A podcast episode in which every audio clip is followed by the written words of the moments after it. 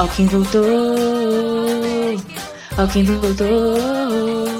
É isso mesmo que você está vendo, querido ouvinte. Vendo não, né? Porque no caso podcast, por enquanto, é só no áudio, você tá ouvindo. O Torna-se voltou, estamos aí, terceira temporada. Bem-vindos de volta, eu estava morrendo de saudade. Vamos dar o start aqui nessa nova fase, fase esta aqui no nosso último episódio, no especial de 10 episódios. Aliás, quem ouviu? Quem se emocionou? RT se você chorou com essa história. Nossa jornada até aqui. É, neste último episódio, eu tinha prometido várias novidades nessa próxima temporada do Tornas, na temporada 3. E, né, eu tô aqui para entregar tudo que o meu público merece. Então, antes mesmo de começar o nosso novo episódio, esse que você está ouvindo agora, no seu player favorito de podcasts, que é o nosso especial de Dia das Mães, eu vou contar uma outra novidade para vocês. Uma novidade, assim, sensacional. Eu, Gia Martini, sua host de sempre, agora não serei mais apenas apresentadora de podcast não, não, eu serei colunista. Colunista, você ouviu bem, eu tô muito chique, eu tô incrível. Eu fui convidada pelas meninas maravilhosas da revista 180 para colaborar com elas no site e uma vez ao mês eu vou escrever uma coluna para 180. Aliás, você conhece a revista 180 ouvinte, não? Tudo bem eu faço uma breve apresentação para vocês deste projeto sensacional. A 180 é uma revista independente que produz conteúdo jornalístico sob a ótica de gênero, voltada então ao quê? Voltada às narrativas femininas. Na 180, no site, você vai encontrar diversas reportagens especializadas sobre assuntos que perpassam o ser mulher na sociedade no Brasil. É um conteúdo jornalístico sensacional, é um conteúdo jornalístico independente aqui do Mato Grosso do Sul, produzido pelas meninas que também são egressas da UFMS. O projeto foi idealizado pela Agatha Espírito Santo, Dandara Genelu, Giovanna Primon, Mariana Alvernaz, Monique Faria e Raíssa Quinhones. E elas me estenderam esse convite de colaborar para elas no site. Eu estou muito feliz. E vai rolar mais ou menos o seguinte: a partir de hoje, que você está ouvindo esse podcast, já tem um texto desta que vos fala lá na página da 180. Eu vou deixar o link aqui para vocês darem uma conferida. E por favor, né, vamos estar tá lendo todas as outras reportagens, que assim, é só conteúdo 100% muito bom. Os projetos jornalísticos, o projeto de comunicação do Mato Grosso do Sul, das mulheres do Mato Grosso do Sul, tá entregando tudo, gente. Vão lá, vão dar uma conferida. E acho que é isso. Esses são os meus recados antes do episódio em si. Voltamos então com a tradição da Giovana fazendo o insert dela antes do começo do episódio. Se alguém aqui estiver de saco cheio do barulhinho de fita, por favor me avisa. Eu acho um charme. E acho que agora é isso, gente. Sem mais delongas, vamos para o episódio.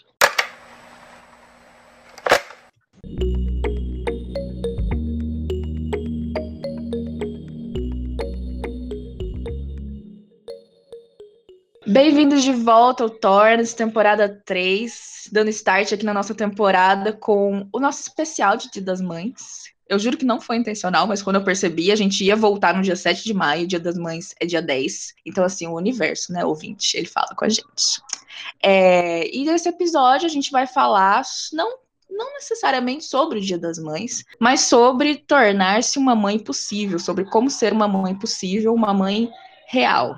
Para falar com a gente hoje sobre isso, tem a professora Catarine Miguel, que é professora no curso de jornalismo da UFMS. A professora estava presente na banca do meu TCC, quando torna-se era apenas o meu TCC. Ela também é coordenadora da empresa júnior do jornalismo, a EJ Brava. E ela é a mãe da Dora, da Dorinha, que eu acho que está com dois anos, né, prof? Oi, prof, boa noite, bem-vinda. Boa noite, Giovana. Um prazer estar aqui, né? Primeiro, antes como banca, como avaliador e agora como entrevistada. É um prazer mesmo. Sim, a Dora está com dois anos e oito meses já. E também está aqui com a gente a Jaqueline Pinheiro, que é psicóloga, mestre em psicologia pela Católica do, de Pernambuco. É, ela é psicóloga, ela atua em clínica, ela é ex-professora universitária da Unigran Capital de Campo Grande, no curso de psicologia. Ela atua numa escola com adolescentes também sobre essa questão da subjetividade. E ela é mãe de três adultos. Ela é mãe de três e os três já são todos adultos. Tudo bom, Jaqueline? Oi, tudo bem, Giovana? É, três adultos, né? É, é difícil a gente escutar isso, mas eu acho que o, o, o mais novo ainda é adolescente, né? Tem 18 anos. É, obrigada pelo convite, estou bastante contente de participar desse, não é mais um projeto dessa realidade que é o Torna-se, e um tema tão bacana que me atravessa de todas as formas, por ser mãe, por ser psicóloga e por trabalhar também é, essa constituição de subjetividade aí em adolescentes e falar sobre esses conflitos da relação mãe e filho, enfim. Estou muito feliz de estar aqui. Eu vou começar pedindo para vocês contarem um pouquinho sobre como foi a trajetória de vocês, do momento que se vocês se encontraram grávidas até o momento que vocês se tornaram mães, porque nem sempre é, é de primeira, né, gente? Não é tipo, ah, positivo no teste de gravidez, pá, sou mãe. Para algumas pessoas leva um tempo. Então, como foi do descobrir a gravidez, se era planejada, se não era planejada, se tornar mãe e hoje? Bom, a minha, a minha trajetória enquanto mãe, ela é curta, né? Ela é relativamente curta aí. Ela tem mais de três, um pouco mais de três anos, considerando desde a gestação. Então, é uma experiência que ainda estou passando por ela de forma bastante intensa, né? É difícil eu conseguir elaborar tudo o que aconteceu comigo desde o momento que eu é, me descobri grávida. A minha gravidez foi planejada, muito planejada, inclusive, muito esperada. Eu era alguém que tinha muita dúvida com relação a ser ou não ser mãe por conta da carreira que eu escolhi, né? E eu tava, fui fazer mestrado, fazer doutorado, e aí depois entrei como professora na UFMS em 2014, ainda sem planos de engravidar. Mas aí tem aquela coisa, né, de eu não posso é, negligenciar a questão da pressão social que houve, né, essa exigência para a gente ser mãe. Eu já estava lá com os meus 34 anos, e aí aquela história de relógio biológico, aquela história depois, a hora que você quiser, você não vai conseguir, e tem que tentar, e aí eu já vinha num relacionamento estável, né, de é, 15 anos, terá algo, pressões de vários lados, e ao mesmo tempo uma pressão minha também, eu senti muito esse desejo de ser mãe, quando hum, eu já estava lá, mas um pouco mais velha, né, quando eu já estava lá no auge dos meus 35 anos, e aí eu comecei a tentar engravidar, foi uma saga, na verdade, né? Eu não demorei para engravidar, eu tive uma perda gestacional antes, e né, eu tenho um problema de saúde, e esse problema ele acabou complicando, assim, né, a minha gravidez. Então, ela não foi tão linear, não foi, ah, vou engravidar, engravidei. Não, foram quase três anos aí entre cirurgias da minha endometriose, entre essa perda gestacional, é, então, algumas coisas que tensionavam, inclusive, o meu papel enquanto feminista, né. Eu cheguei a perder um ovário e uma uma trompa nessa cirurgia, e aí hoje eu já falo disso com muito mais tranquilidade. Mas na época, né, a perda desses órgãos que me, me fazem é, enquanto fêmea foi muito doloroso para mim. E aí, ao mesmo tempo, me perguntava enquanto feminista: não é isso que me define mulher. Eu não posso me abalar tanto com isso. Então, foram vários conflitos que eu tive, que eu passei até engravidar da Dora dois, no final de 2017. Então foi muito planejado, acho que foi muito esperada essa bebê, né, em todos os sentidos aí. Até é, essa história de ter dificuldade em engravidar, que eu falei agora que me tensionava muito, né, eu, mas eu quero engravidar agora, eu preciso, ao mesmo tempo sabendo que era uma pressão social, até que ponto eu vou ceder, até que ponto isso está me, tá me abalando, né. E aí, é, isso tudo fez, é, trouxe à tona muitos questionamentos até sobre a própria posição. É, mas no íntimo, assim, eu tinha muito esse desejo, mas eu não tinha ideia do que era a maternidade. Eu nunca troquei um, assim, não que isso defina uma mãe, mas só falando das questões mais práticas da vida.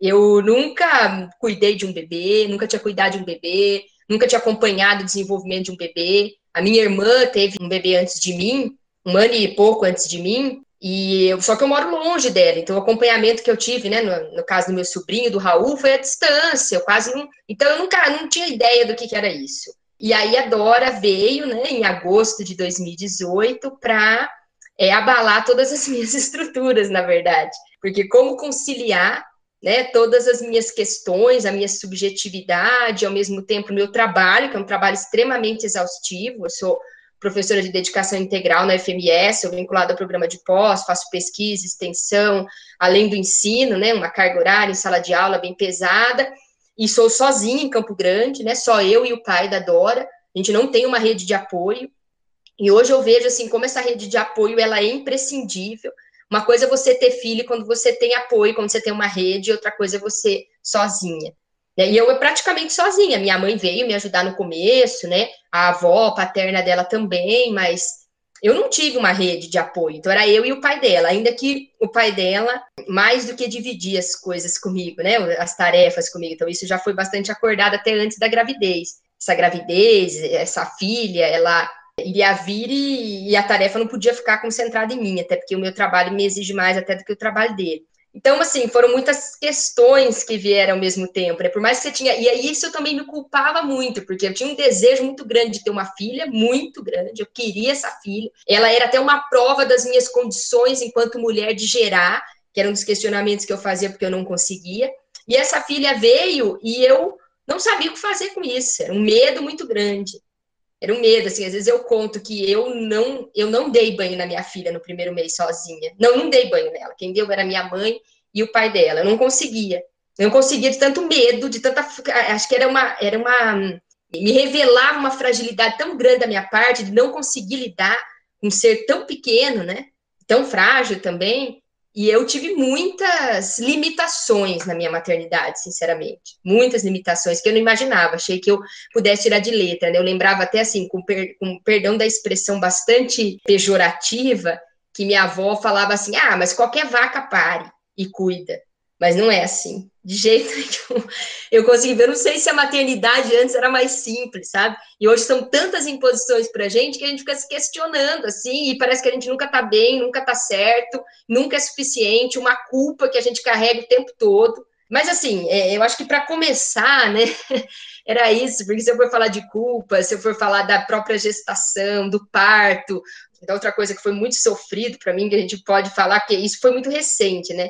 Não sei se a Jaqueline tem tantas lembranças disso, mas a própria amamentação, né? Você cria uma romantização em torno da amamentação, e a amamentação, quando você não tem uma rede de apoio e que você tem que trabalhar, ela é um privilégio do caramba. Quem que consegue ficar amamentando exclusivamente? Eu sofri muito, muito. Assim, uma coisa que eu sofri, eu já vou encerrando aqui, assim, encerrando essa resposta, mas uma coisa que até hoje eu sofro é assim, é você vê um ser tão dependente de você, tão dependente o tempo todo, isso te limita, né? Isso te tira a sua liberdade, que era uma liberdade que eu tinha e nem imaginava que eu tinha tanta liberdade, que eu podia fazer tanta coisa na minha vida. E quando chega uma, né, uma filha, como ela desestrutura isso. Mas essa dependência de um bebê o tempo todo, porque ele tinha que mamar em mim, e até hoje uma dependência que eu tenho que ficar com ela, isso me incomoda muito, sabe? Deixa, é, tratando as minhas angústias assim, me incomoda muito, porque eu não, não sabia que isso era tão limitador mesmo. E não sei muito bem lidar com isso. Eu não soube lidar com a maternidade, para além das dores, da falta de leite, até conseguir engrenar na amamentação. Mas uma das maiores dificuldades minhas era isso. Saber que eu não podia sair por uma hora, porque ela podia precisar de mim para comer, para se alimentar. Então, Assim, era muito angustiante essa dependência, me parece, sabe? Eu fui lidando com ela da forma como eu podia, às vezes tirava leite, fiz aquela alimentação que também é muito cobrada, a gente seis meses, exclusivo e tal, mas de forma foi bastante sofrido. Hoje eu penso que eu deveria ter sido mais leve, deveria ter levado de outra forma, sabe? Ainda que, sei lá, vai para fórmula, né? Que é uma coisa que é muito criticada, vai tomar fórmula. Sei lá, às vezes é melhor você tomar uma fórmula com amor, com carinho ali, com paciência, né? Do que você ficar amamentando na pressão, na tensão, no nervosismo. E eu falo que isso está muito recente, então são muitas coisas. Acho que a Jaqueline tem uma visão mais global de tudo isso. Que bacana, né? A Giovana no início disse assim: é, o universo falou, né? E, e, calhou de ser justamente o, o torna-se torna-se mãe, né? E aí tu fala da, da tua gestação extremamente é, planejada e tudo mais, e eu tô no outro lado. né? Eu, eu fui mãe muito cedo, né? É, mesmo eu gerei muito cedo, né? Eu engravidei muito cedo e me tornei mãe muito cedo. Mas eu costumo sempre dizer assim, principalmente, é como eu disse, eu trabalho com adolescentes, então a gente também utiliza algumas das nossas experiências no cotidiano, né? E eu sempre é, ressalto para eles, quando vou falar sobre isso, sobre as questões de sexualidade, sobre né, a questão da adolescência, eu sempre ressalto a diferença de, de ter tido essa infraestrutura. Então, eu fui mãe muito cedo, Porém, eu sempre tive essa infraestrutura, né, essa logística toda. Eu venho de uma família de mulheres é, muito participativas. Eu sou da, da, época das avós que vêm com as mães, né? Então, é, na verdade, a minha primeira filha, hoje ela já é uma moça, já é formada, partindo para a segunda faculdade é, na época que eu, que eu a tive, na verdade, ela foi mais a minha boneca, né? Porque eu tinha uma mãe e uma avó cuidando de mim e dela. Então, essas lembranças angustiantes, é, para mim, elas foram bastante suaves com a primeira filha, porque é, é, é, quase como isso, né? É bacana a gente estar tá, tá falando de, de tornar-se mulher e de uma história que envolve mulheres, né? Gerações de mulheres. Essas mulheres significavam a maternidade para mim. Então não havia esse buraco da angústia. Então eu, é, ela fazia, é, aí a minha avó já dizia, é fome.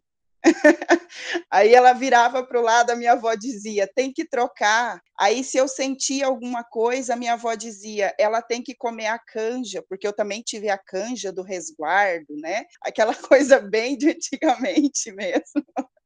Então, essa rede de apoio é, me fez, na verdade, nesse primeiro momento, da maternidade muito protegida com a minha filha, né? Ela, é, eu fui, fui mãe, mas fui filha e neta ao mesmo tempo. Então minha mãe e minha avó atuaram muito nesse primeiro momento de maternagem. Aí depois de um, de um longo tempo, né? Um, um segundo momento que veio a minha segunda filha e a partir daí eu já era né, uma pessoa um pouco mais madura, já estava é, em outra cidade, né? Já já estava em um outro estado e não tinha tanto essa rede também, né? E aí, de certa forma, eu tive que me, me haver com as obrigações dessa maternidade um pouco mais so, solitária, um pouco mais sozinha do ponto de vista desta rede. Mas eu sempre tive a, a parceria aí do, do pai dos meus filhos, é, que sempre foi muito participativo, apesar de, de ser uma pessoa de uma origem tradicionalmente machista, que é nordestino e tudo mais eu acho que esses filhos sempre estiveram também no desejo dele. Então, ele sempre foi muito participativo. Então, eu, eu costumo sempre dizer que eu fiz o, o, trajeto oposto. Né? Tu contou o seu, que foi passar a tua carreira e depois ser mãe. Eu fiz o contrário. Eu primeiro fui mãe, né? fui esposa, fui dona de casa, vivenciei essa experiência. Hoje, hoje é, eu vejo também minha irmã, que foi mãe bem depois, quando ela teve que voltar para o trabalho, as angústias que ela passou, e realmente eu me sinto num lugar de privilégio. Eu não precisei passar por isso, né? Assim, eu tive, eu pude estar com os meus filhos nessa parte da, da amamentação exclusiva, na introdução das papinhas, no desmame. Eu era aquela mãe que estava lá na porta da escola no dia da, da da adaptação, né? Quando a filha deixa a gente, entra e deixa, e a gente fica lá morrendo, né? Com o coração na mão, o que, que eu faço agora? Porque essa criança é tudo, né? Que eu, a minha vida rodava em volta muito deles, né? Então eu, eu, eu vivenciei isso e, e tenho essa, essa percepção do lugar de, de privilegiada mesmo, de poder ter exercido essa maternagem todos os aspectos desde o início se eu posso dizer algumas questões sobre esse confronto mais real, né, digamos assim, do cotidiano mesmo, eu acho que era essa coisa de quando eles saíam, porque eu também era muito sistemática, sempre fui muito sistemática para as coisas, para as minhas tarefas. Então, eles tinham as tarefas deles, né? eles tinham as, as obrigações deles, e aí isso me, me, me sobrava, assim, eu me via muito muito no vácuo quando eu não estava com eles por perto. E foi a partir daí que eu comecei a perceber que talvez este ser mãe apenas não seria o suficiente né? Mas isso já foi lá com, com quase 30 anos de idade, quando eles já estavam, já tinham saído das fraldas, o mais novo já tinha parado de mamar. Então eu sei que a minha experiência de maternagem é uma experiência diferente. Eu fui uma pessoa que engravidei muito cedo, pari muito cedo, fui mãe muito cedo, mas que com toda essa estrutura que eu sempre tive, isso isso não é o comum então, eu, eu, talvez até isso tenha desenvolvido um pouco mais esse meu olhar para essa maternidade, para este ser mãe constituir subjetivamente um sujeito, como é que, se, como que isso se dá. Então eu, eu me vejo assim muito nesse lugar. Eu acho que de é, é difícil a gente falar de, de uma satisfação, né? Porque a, a insatisfação é muito, muito característica do ser humano. Mas eu acho que naquilo que eu vivenciei da maternidade com os meus três filhos, eu pude experienciar coisas maravilhosas. Assim, eu tenho alguma, alguns, algumas ideias sobre eles que não, não, não perpassam nem pela psicologia, vieram antes, né? Eu, eu tinha uma bronca daquela história, né? E é engraçado que todas as pessoas sabem sobre o que é ser mãe, né? É, é só você se tornar mãe, tem várias pessoas para dar pitaco e dizer para você o que vai acontecer, né? E eu tinha muita bronca disso, apesar de ser muito jovem, eu sempre fui muito posicionada, eu sempre me posicionei acerca das minhas opiniões. Então, assim, as pessoas diziam é, não, mas o do meio vai ficar assim, não, mas o mais velho, não, mas e o caçulinha, né? E eu sempre dizia, e é, e é muito curioso, porque na minha percepção, eu, eu, era daquela mãe, inclusive, de levantar de madrugada e passar no quartinho deles, não paranoide, para ver se está respirando, assim, mas Mas assim. Eu, eu, eu, sou dessa que fica verificando se está respirando até hoje. Ela tem dois anos e meio. Quando era recém-nascida, então eu dormia com a mão na barriga para ver se é, é isso que eu digo, assim, para mim é, é, foi um. Eu, eu fui muito protegida, talvez, é, mas era para olhar, e eu, eu dizia que a minha casa era o meu porta-joias. Ainda hoje digo, né? Eu moro em outra cidade, isso a gente vai falar mais para frente, mas ainda hoje eu digo, quando estão os três na minha casa, eu digo que minha casa se torna meu porta-joias. E, é curioso, porque para mim eu sempre olhei os três como, assim, essa história de filho é, mais velho, mais novo, do meio, aquela coisa, como se isso definisse algo no ser humano, entende? Eu dizia que os três eram filhos, são filhos únicos. Eu tenho três filhos únicos. Eu não tenho um filho mais velho, uma do meio, né? Assim, existem as afinidades, as aproximações, sim, mas são três filhos únicos eu costumo dizer que eles são fenômenos da água, assim, né? A, a, a, mais velha, ela parece aquele rio lento, né? Você olha na superfície, é aquela calmaria que dá vontade de você pular, mas por baixo tá assim, né? Porque ela é muito rápida em tudo também, ela é muito séria, né? A do meio, ela é a pororoca, né? Na hora, você chega de longe, você já vê o movimento dela, ela não esconde quem ela é, né? Ela é bem espontânea e o mais novo foi o tsunami, né? Eu, eu falo para as duas mais, no, mais velhas assim, que se ele tivesse nascido primeiro, era filho único, porque ali ele sempre foi exigente ao extremo. Tudo que eu não experienciei com as primeiras, que foram é, é, muito tranquilas, ele, é, eu, eu, falo para ele até hoje, né? Ele tem 18 anos, eu falo que ele nasceu com 80 né, porque ele é sistemático ao extremo, assim, é, de tudo, de roupas, de alimento, né? Então é muito engraçado isso. Eu falo que ele é o tsunami que entrou e, e, modificou tudo, né? E assim eu fui também me tornando mãe a cada novo filho, né? A cada nova experiência. É, e também me tornando uma mulher diferente, aprendendo a ser, além de mãe, uma mulher diferente. Eu acho que hoje eu não, não, não separo né, a mulher que eu sou, muito pelo contrário, a mulher que eu sou vem muito desta minha experiência da maternidade. Eu acho que é esse desejo que, que a, a prof falou, né? Assim, que é uma angústia, mas que a gente fala, eu vou pagar esse preço, eu vou pagar. O desejo é maior que a angústia. Então, eu acho que isso me constitui em grande parte. Ainda hoje, isso me constitui em grande parte. Então, acho que é essa minha experiência com a maternidade, esses fenômenos, né? A pororoca, o rio lento, o tsunami, tudo isso né, que são eles e que, que faz de mim quem sou. Eu acho que é isso. Sabe que essa história do tsunami aí, Jaqueline? Eu lembrei assim, eu estou passando por esse tsunami agora, assim, porque a minha experiência já foi assim bem radical logo de início e ela me, ela é extremamente ativa, exige muito de mim, né? É uma, uma criança assim intensa. Então, nesse sentido, eu fico pensando, talvez eu, eu tenha esse processo inverso, porque veio primeiro o tsunami, então agora não vai vir calmaria mais, não. Vou parar, vou deixar o tsunami se acalmar. É isso aí, a gente vai analisando e interpretando, né, essas, essas experiências que, que vão aparecendo pela nossa vida, mas é extremamente satisfatório, eu sou, sou, sou uma mãe muito feliz. Eu vou puxar agora, então, pelo que a prof falou, da questão de ser solitário, a questão da amamentação, da falta de uma rede de apoio, de como que isso pega.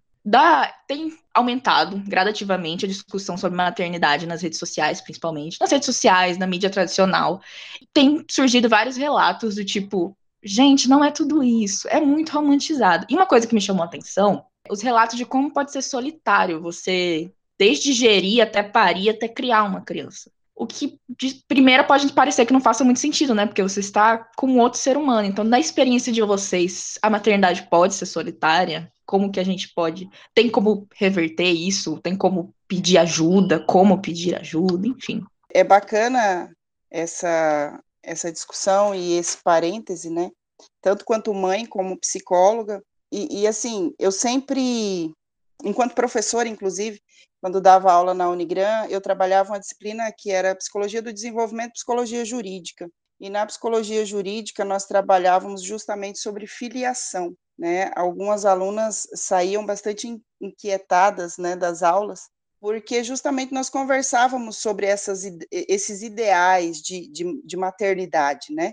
A gente fala assim, a, maternidade doriana, né, aquela que aparece na propaganda, a mãe, né, é, é, isso que é colocado como algo natural da mulher, nós nascemos para ser mãe, e, e eu, e eu questionava tudo isso, apesar, é, apesar não, eu acabei de dizer que as minhas experiências com, maternidade, com a maternidade foram muito, muito prazerosas, que eu sou muito feliz enquanto mãe, mas eu sei que isso é para mim, na minha singularidade, da minha experiência, funcionou desta forma. Tanto que eu tenho total tranquilidade para dizer que se a, a, a ordem dos filhos fosse inversa, provavelmente eu teria tido outras escolhas, teria feito outras escolhas. Então, eu acho que isso é fundamental a gente falar sobre isso porque senão a gente cai num lugar comum de, de romantizar a maternidade, né? romancear este momento em que nós nos sentimos plenas e tudo mais, e que não tem muito essa vibe, né? Assim, eu disse que, que tive essa rede, que fui privilegiada, realmente tive esse, esse parceiro aí, mas eu sei que a realidade de muitas pessoas não é essa. Né? Mesmo com esta rede, alterou o meu sono, alterou o meu apetite, né? E alteração de sono, a gente sabe que altera hormônios, a gente fica mais estressada, mais irritada. Vai ter dia que a coisa, mesmo tendo toda uma rede de apoio, não vai ser tão interessante. Então, eu acho bacana a gente falar sobre isso, é uma maternidade, como você disse no início, né, uma maternidade possível. O Winnicott, ele fala, é um psicanalista, ele fala sobre isso, sobre uma mãe suficientemente boa. E como, infelizmente, o contexto social, ele cobra das mulheres que os bebês sejam seus objetos fálicos, e por isso seus objetos né, de, de valor poderosos e amplamente atendidos. A mulher desaparece, se torna apenas mãe. É, é, então, eu acho que essa discussão é, é, é muito importante, porque não, não é uma experiência idêntica para cada um. Né? Cada um vai, vai vivenciar isso de acordo com o seu contexto, com a sua realidade e também com aquilo que, né, aquilo que habitava o imaginário anteriormente, até mesmo o encontro com o bebê.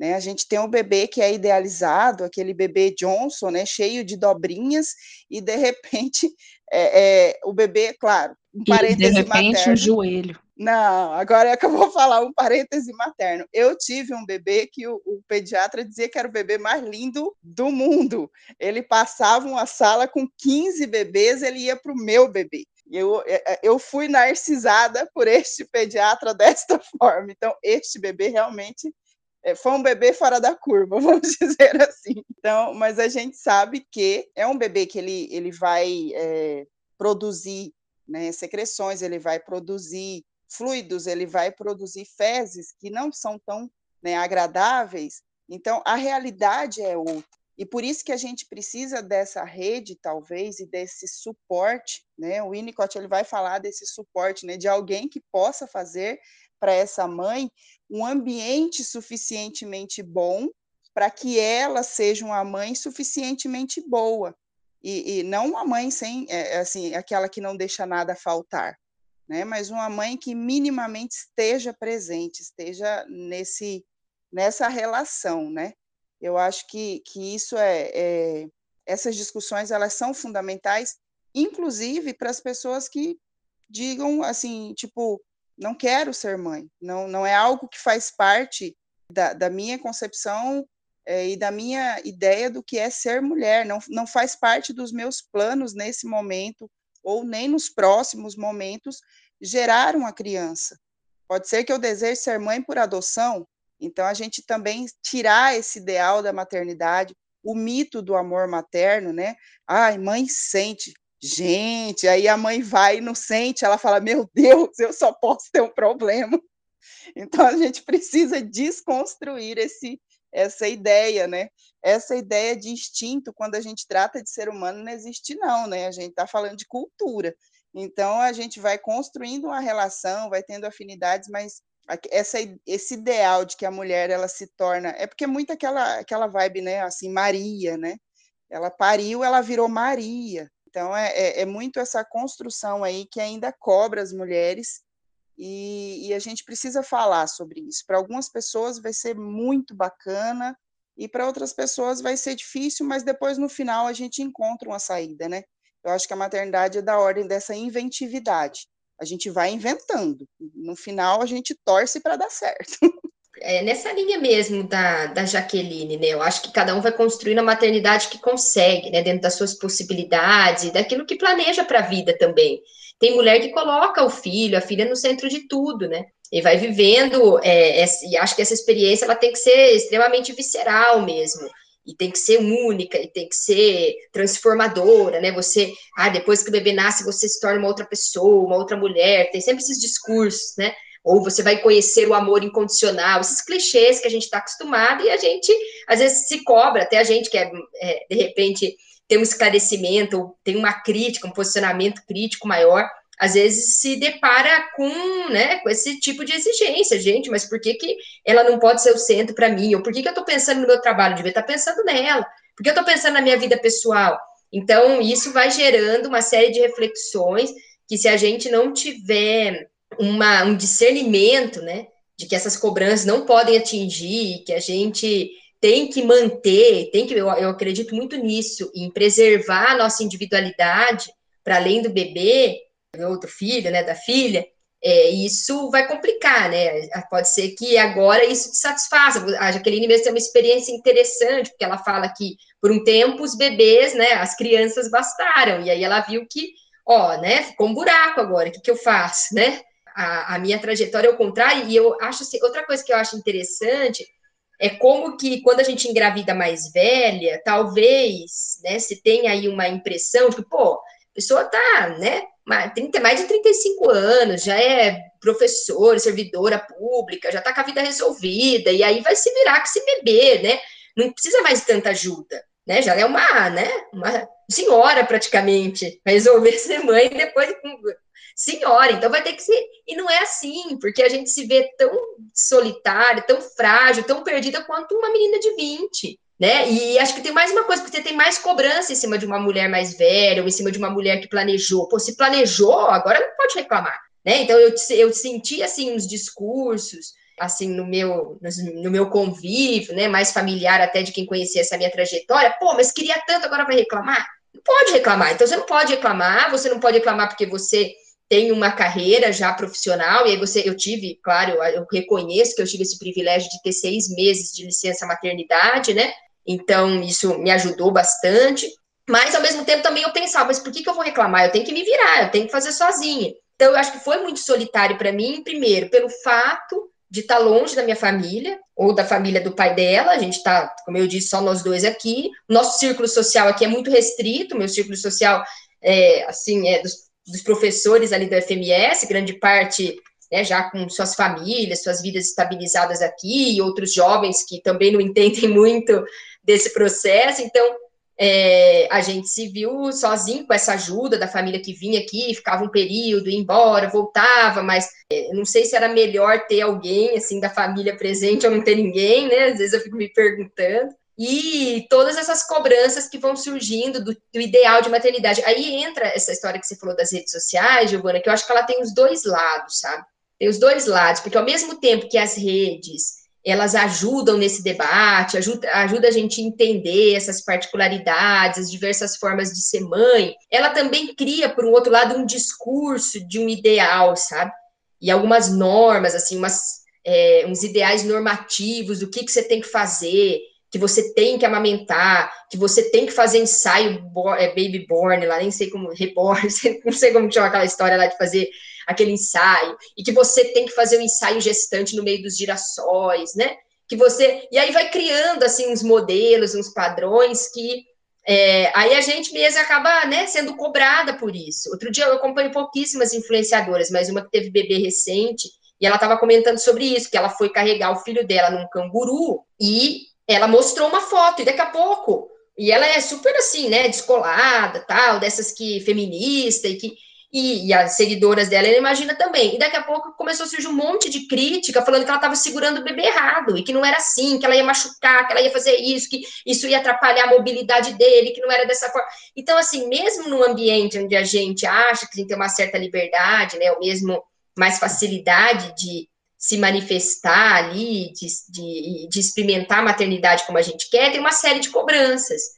Então, a rede cria, sim, acho que tem possibilidade de você debater, de você falar das suas angústias, de você compartilhar um pouco isso, mas, ao mesmo tempo, também tem ideais ali, né, ou certas regras que se cria, que até a minha mãe, né, que é, já tinha passado por isso há muito tempo, ela sempre fala, mas na minha época não tinha nada disso, né, mas na minha época comia qualquer coisa, mas na minha época tomava mel, o que que tem? Mas na minha época eu tomava remédio, então ela fazia umas comparações assim, e aí e vinha toda essa enxurrada de informação para cima da gente. E aí a gente exige mais, poxa, eu tenho que saber, eu tenho que fazer o certo, eu planejei tanto isso, né? Eu tenho, é, tenho maturidade suficiente que eu preciso levar isso adiante, eu preciso fazer a, a, introdução alimentar correta, eu preciso amamentar exclusivamente, eu preciso fazer um parto normal, eu preciso ter doula, eu preciso isso, aquilo. Essa, né, essa indústria que se criou por trás da maternidade também. É, essa é até uma outra questão. Se cria toda uma indústria aí por trás da maternidade, mesmo nesse, ainda que seja uma liberdade, um ideal de maternidade mais livre, mais emancipadora que se prega, né? O capitalismo ele, ele vai se imbricando ali, ele é tão sórdido que até nisso ele vai criando essa indústria. É, mas no meu caso, eu nunca fui muito afeita a grupos, assim, a participar desses debates, a entrar nisso. É, tentei participar uma vez, aí eu saí. Eu não, não gosto de grupo de mães, assim, é uma particularidade minha. Eu não gosto de grupos normalmente, sabe, de WhatsApp, assim, mesmo esses grupos eu tenho dificuldade de acompanhar. Mas ainda esses grupos de mães, eu tive, sempre tive muito receio de ali se, primeiro, você é, ficar concentrado só nisso, como se sua vida fosse só maternidade, eu não quero isso para mim, nunca quis. Então, esses grupos acho que acabam, de, de repente, me parece, tá? Tô falando uma impressão muito pessoal, mas que eu tenho muito receio de entrar nesses grupos e ser ainda mais exigida, ainda mais pressionada, e que esse grupo, de repente, me fizesse sentir mais culpa por não me dedicar totalmente, ou por não estar tá vendo todos os detalhes da criação da minha filha, por não estar tá fazendo tudo exatamente como é. Então, me incomodava muito, eu nunca quis acompanhar esses grupos de mães, para falar a verdade. E aí, talvez esses grupos poderiam ter me ajudado, mas foi uma opção que eu fiz, eu achei que era melhor para minha sanidade. Então, foi solitário, né, nesse sentido de ter poucas presenças também aqui, né, é, presenças físicas mesmo, né, de alguém ali dando apoio, ajudando e tal. E eu não sei, assim, eu faria muito diferente hoje, né? A gente, quando a gente olha, é, é fácil quando, depois que passou, a gente olhar pelo retrovisor, né? Mas enquanto a gente está lá no turbilhão, a gente não consegue fazer essa avaliação. Mas eu faria diferente no sentido de ter mais ajuda, aceitar mais ajuda, me pressionar menos, né? Mas a minha história, eu digo que ela, a minha história de maternidade, ela vai ser única, com uma série de fatores, né? Entre eles essa do meu tsunami ter vindo já, a minha própria, a minha idade também, que não, não permite que eu pense mais tanto, então uma série de coisas aí. E também, eu não sei, assim, eu, eu vi, acho que vocês, eu vi uma afirmação de uma atriz uma vez, que ela, assim, vai muito de encontro, muito ao encontro do que eu penso é, sem. Eu falei para Giovana, cuidado, Giovana, que eu vou lá, eu sou uma mãe não convencional, né? Eu não, não sou uma pessoa que fica endeusando a maternidade, mas ela falou algo como: eu amo a minha filha, mas eu não gosto da maternidade. Então, é, assim, eu sou um pouco nessa linha, para falar a verdade. Eu não, não, acho muito, não tenho tanto prazer nesse ofício da maternidade, mas a minha filha é hoje uma outra coisa que é uma construção, né? Que é esse amor que fala que vai, ele vai nascer incondicionalmente, depois que o bebê, né, o bebê nasce, pronto, torna-se mãe já vem o amor incondicional. E eu vejo que esse amor, ele é construído também, né? No começo eu tinha muita dificuldade de lidar com ela, e parece que cada vez mais eu me identifico, eu consigo me relacionar com ela, eu consigo estabelecer esse amor e esse vínculo tão forte. Tá? Mas é de uma maneira diferente, né? Uma maneira diferente, que não sei se é a, a me... claro, dentro dessas experiências particulares que cada um vai ter, né? Achei muito interessante seu relato, Pro. É, vou deixar logo assim, jogar na mesa. Eu não quero ser mãe. Eu já quis naquele momento da vida. É, hoje eu paro e pensa, eu queria mesmo, era só aquela convenção. A minha, eu tenho uma boneca bebê, então um mais dois, vou ser mãe. Mas assim, a gente vai crescendo, amadurecendo. Eu acho que agora eu posso começar a pensar. Não, nem. Tá vendo? Eu já até me assusto. Eu tenho 21 anos e eu fico, não. E para mim, né, eu não quero ser mãe, mas eu acho que a lógica do que ocorreu com a senhora, pro, que faz muito mais sentido. Eu não sei, assim, porque a gente vê no filme, né? Saiu da mãe, a mãe pegou, ela tá suada, mas ela tá linda. Ela tá suada, mas ela tá linda, e a criança tá limpa. Às vezes a criança nem chora, ela tá, só tá fazendo. Eh.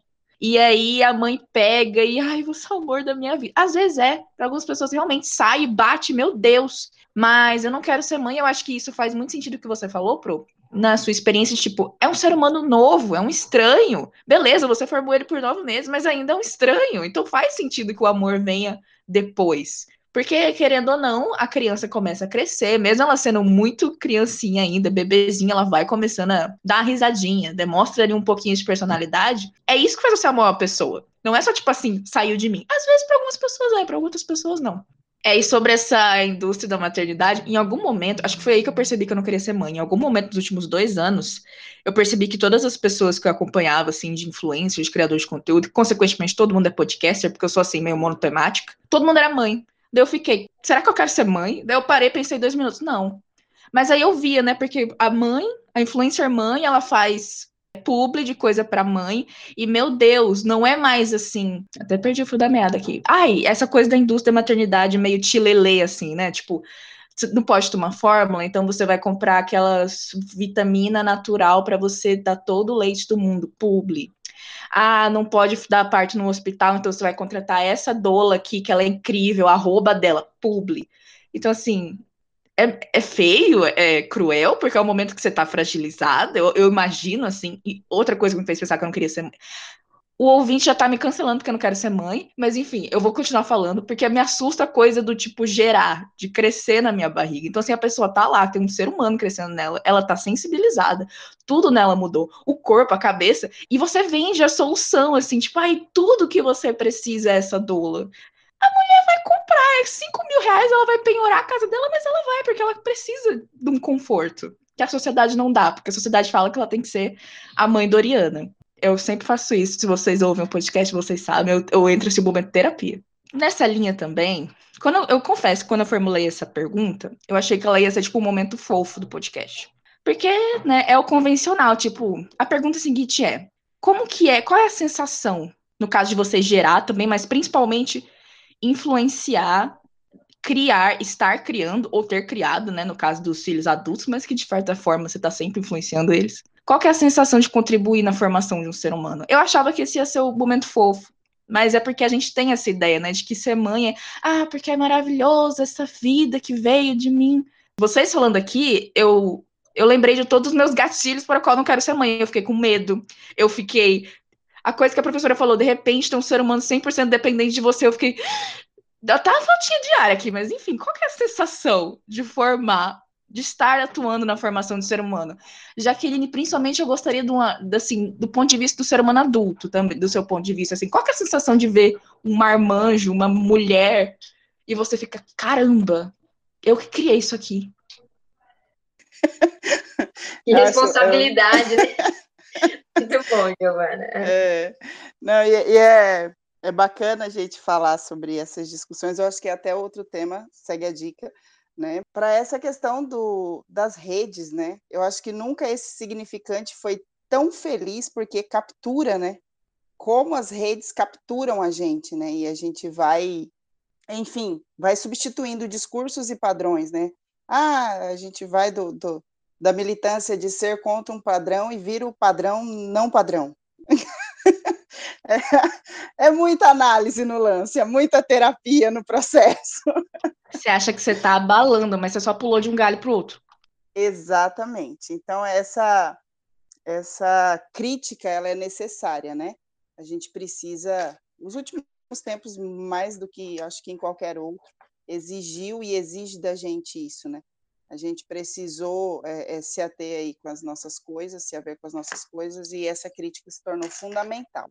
Mas vamos lá, a, questão. Primeiro, eu acho que é interessante a gente ponto, assim, eu falar de, de, um posicionamento mais como a psicologia, com a minha perspectiva psicológica e da psicanálise, que esse filho, né, que o filho traz na, na, na nossa vida, né, nesse contexto. Freud ele vai falar dos filhos como um narcisismo secundário, né? É o narcisismo do ponto de vista psicanalítico, não do, do senso comum. Mas ele fala, é, é, algo mais ou menos assim, a grosso modo, que a gente olha para a criança, né? Olha para o bebê falando, fala, gente, fui eu que fiz olha só, não sou eu, mas cara, tá ficando muito mais legal assim. A gente começa a se sentir parte, né, desse processo. E eu acho que é isso que é o bacana, né? A, a, prof falando, né, desse desses grupos tem esse lado de, de impor um padrão que a gente se angustia de meu Deus, eu não estou seguindo, mas também tem algumas pessoas que estão se, se ocupando de estar tá dando apoio, né, dando auxílio, tem pessoas que, que estudam para auxiliar aí as mães nesse, nesse processo da amamentação, justamente para desconstruir esse ideal de que é tudo pleno. Então, também tem algumas coisas que são muito bacanas, assim, porque a definição de fazer filho é muito legal e, e implica nessa responsabilidade, nessa responsabilidade de você observar quem é esse ser humano que você também está deixando aí, né? Está soltando no mundo. Eu me lembro até hoje, são várias as experiências, né? Mas é, tem uma experiência específica de, de uma festa, inclusive a festa de 15 anos da minha filha mais velha, em que teve um, um, um certo problema lá no início com relação a, a, penetras e tudo mais, aquela coisa de, de, festa de 15 anos que sempre tem. E a, a cerimonialista veio num, numa tentativa sofrível de justificar a falha do trabalho dela, porque já estava virando um transtorno na festa. Ela disse: Não, mas a tua filha já esteve em vários momentos, assim, em festas como Penetra e também causando perturbação. Aí foi onde né, não tinha mais a psicóloga e surgiu a mãe. Eu falei: O quê? como assim? A minha filha ela não sai de casa sem que eu. Né, eu mesma levo, o, meu, o, o pai dela leva, né? Se ela vai para uma festa, eu sou do tempo que as filhas vão para a festa, os filhos com um presentinho para o colega na mão, porque afinal de contas a gente vai prestigiar aquela pessoa que quis você lá no aniversário dele, né? Sempre, sempre houve uma preocupação e, e ainda mais é, hoje, né? A gente percebe, como eu disse no início, trabalho com, com crianças e adolescentes, inclusive em consultório, a gente percebe, infelizmente, a presença de pessoas, de crianças e adolescentes fazendo terapia para lidar com pessoas que deveriam estar fazendo. Né? Essa relação está bastante difícil. Parece que os pais eles têm tido crianças e não filhos. Há uma diferença radical nisso. Né? Criança é, é, é você botar no mundo e deixa, deixa seguir. E filho não. Filho é essa implicação, essa responsabilização você está ali, é, é, são essas noites de sono e de preocupação, é você, é, eu costumava dizer assim, que você criar filho com criticidade é uma armadilha às vezes, viu, prof? Que de vez em quando você está lá dizendo, é por isso, mas por quê? Me explique por quê. E aí você tem que arrumar argumentos para dizer para ele que por uma questão de civilidade, de urbanidade, a gente precisa se comportar desta forma, que existe um coletivo, que a gente não é uma ilha, não é sozinho no mundo. Então, é, é, a gente se desafia né, o tempo todo na arte de ser mãe e de filiar uma pessoa, não de ter uma criança. Às vezes a gente tem criança justamente para amparar o desejo de outras pessoas. Mas quando o filho é fruto do nosso desejo, isso implica num preço, né? E a gente paga esse preço.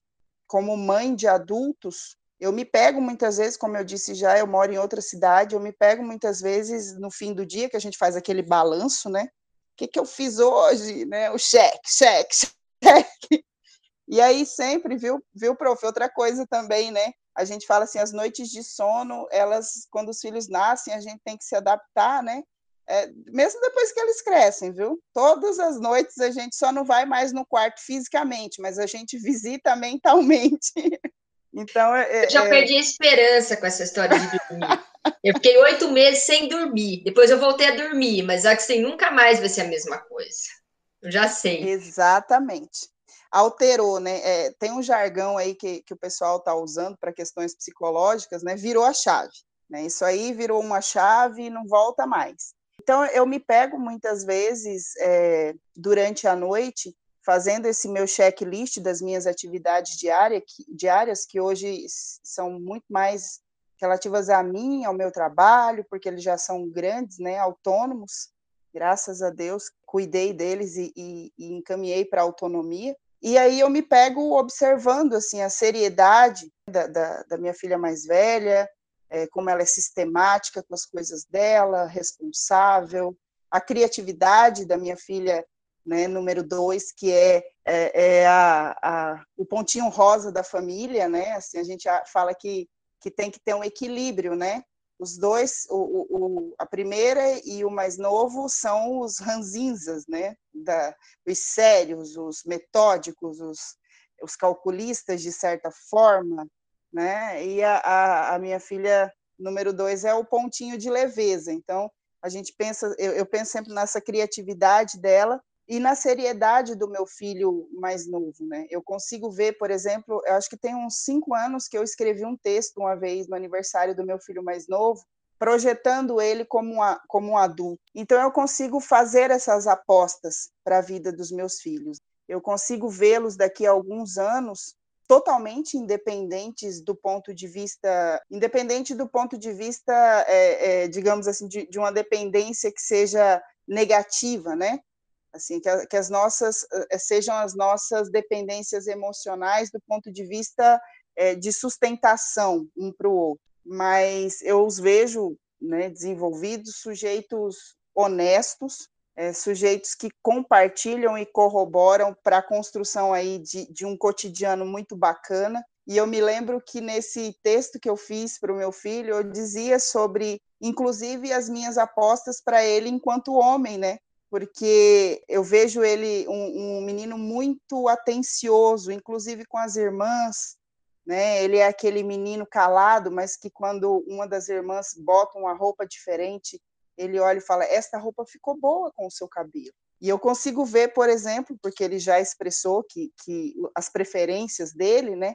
Eu consigo ver que a minha futura nora será uma mulher que receberá atenção, né, do, do, do próprio esposo. Então, isso eu acho que faz muito sentido para mim é essa essa pergunta sobre o, o que a gente está fazendo, né? O que a gente está deixando aí dessa responsabilidade, que é um trabalho que não começou hoje. Eu acho que eu começo a ver os frutos disso, né? Eu começo a ver os resultados é, de uma série de coisas que, que foram feitas ao longo da nossa construção enquanto família, né? A gente tinha regras, eu disse que eu estava com eles sempre, mas eu também tinha algumas algumas atividades, então eu me lembro que às vezes pela manhã era o pai delas que botava elas quando o pequeno ainda não tinha nascido, era o pai delas que colocava elas para escovar o dente e tal. Eu estava fazendo um curso, então eu, eu, eu arrumei um jeito de dar bom dia para elas.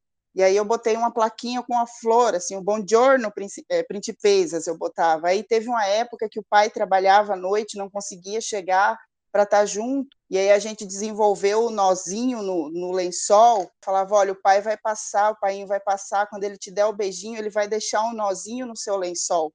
Eles acordavam e vinham, porque no outro dia de manhã ele acordava muito cedo, saía, eles também não viam o pai. Então, é, é, eles vinham com o lençol, olha, o pai passou. Então, assim, foi uma construção muito bem pensada nesse sentido de, de entender que a gente precisava estar tá junto nesse, nesse projeto, né?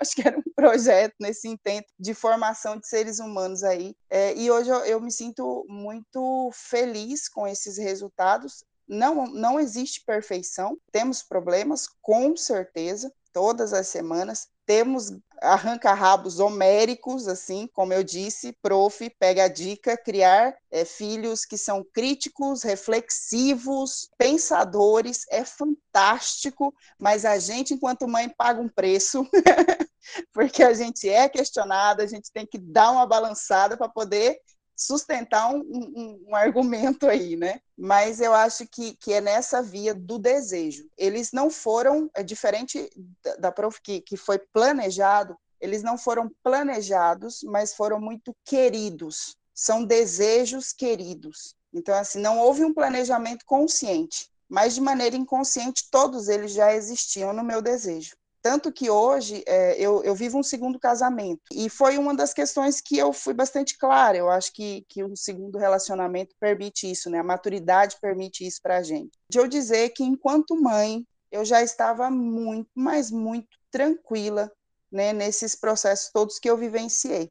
E aí eu pude começar uma nova relação com essa leveza que, que ter tido essa experiência e continuar tendo agora num outro processo, numa outra fase, com eles é, tem me permitido. Então, eu, eu vejo assim que minha contribuição do ponto de vista de, de criar filhos, né, escrever livros, criar, plantar uma árvore, eu acho que eu estou bem tranquila com isso. Eu olho para os meus adultinhos, apesar de que sempre a gente chama de criança também, viu, prof? Eu falo assim, eu vou lá para Campo Grande ver as crianças, ver as meninas. é tudo criança tem ovo de Páscoa, enfim, são coisas que a gente se permite, né? Mas é, eu acho que é uma responsabilidade fundamental. Inclusive, é, eu conversava há pouco, né, que a gente fala muito sobre o mundo que a gente vai deixar para os filhos. Mas eu acho que, é, permitindo o clichê, a, a, nessa minha parceria com o pai deles, a gente se preocupou com o tipo de ser humano que a gente ia deixar também. Então, os meus filhos, eles sabem, por exemplo, a gente sempre deu muito crédito para a fala deles, sempre teve essa relação e acreditou nessa educação que a gente transmitiu para eles, né? Então eu sou bastante satisfeita nisso, bastante feliz nisso também. Mas eu acho muito bonita essa relação de afeto, de proximidade, né, que ela criou é, com vocês ou com, os, com as filhas e o filho. É isso que eu quero também, na verdade, o que eu mais espero, para além de ah, tem que ter bons estudos, tem que ter estabilidade, né? Tudo isso que é, a gente, sei lá, consegue proporcionar de forma mais material, mais pontual, mas não é suficiente. A gente sabe que não é suficiente. Então, o que mais me preocupa, assim, é em manter uma relação de qualidade com ela, no sentido que nem sempre eu consigo ficar o tempo todo, eu trabalho muito, mas o tempo que eu tô com ela eu consigo manter uma qualidade, né? Eu também quero que ela tenha autonomia, então me preocupo muito com isso, ela não ficar Claro, ela tem, tem três anos agora, mas eu já estou me preocupada com a autonomia, então dela ser um ser humano único, dela ter independência dela, nesse sentido de saber fazer as escolhas, de não depender né, de mim para tudo, para qualquer escolha, para qualquer brincadeira, eu tenho que estar tá em cima, eu tenho que estar tá fazendo junto. Ainda é tudo muito recente, né? Então, eu não consigo dizer como que vai ser essa criação, eu consigo dizer o que, que eu estou tentando agora. E eu estou tentando fazê-la perceber que eu estou o tempo todo, que ela, que ela precisar de mim, eu estou ali, né? Mas que ela tem muitas vezes que agir por ela, né? Ela tem que fazer as escolhas dela. Então, eu sempre deixo ela escolher, desde a roupa que ela vai usar, até o que ela quer comer, se ela não quer comer. Então, um diálogo constante também que eu acho exaustivo, tem horas, viu, Jaqueline? Tem horas que eu falo, pô, puxa, parece que minha mãe não fazia isso, eu não tinha escolha, era isso que eu ia pôr, era isso que eu ia comer e acabou, não tinha que escolher nada. E com ela a gente fica dialogando, fica conversando, fica falando o tempo todo, explicando tudo que ela pergunta, fico até, às vezes eu, é que a gente não tem memória dessa época, né? Mas eu fico pensando, como é que era comigo? Será que minha mãe me dava tantas opções assim? Fico limitando algumas coisas no sentido de televisão, muito doce, aquelas coisas que a gente sabe que não faz bem, né? E às vezes eu sou muito criticada na minha família mesmo, que minha mãe fala: "Ah, mas você cresceu na frente da televisão, quando tem que ficar, deixa ficar na televisão, não há problema nisso. Não vai matar ninguém", né? Eles sempre acham isso. Eu falo para ela: "Mãe, mas a intenção não é matar, não é deixar vivo". Por isso que, que eu não quero testar essas possibilidades, porque a minha mãe é muito dessa velha guarda aí, né, de achar que Pô, cria, vai criando, vai dando certo. Deixa comer doce, que tem alegria da vida, é comer o docinho, chocolatinho, vai, não vai deixar a menina. Então, são coisas que a gente tem embates ainda com as pessoas que estão sempre ali, né? Também julga, e em compensação tem outros que falam, mas ela já come doce. Nossa, nem fez três anos ainda, já está comendo chocolate, ovo de Páscoa. Então, é muito difícil você é, se manter aí num nível de sanidade, sabe, para realizar essa maternidade. O que, que eu faço? Vou dar o doce ou não vou? Vou deixar na televisão ou não? Né? Mas eu tento, assim, dosar essa medida para né, deixar ela criar, é, crescer mais livremente, é, mais dona, assim, das suas próprias decisões, mais críticas. Eu sempre tinha isso comigo, assim, antes de ter uma filha, que o mais interessante para mim, nesse processo, era como criar mesmo, né? Como formar uma pessoa e quais seriam as minhas influências na vida dela.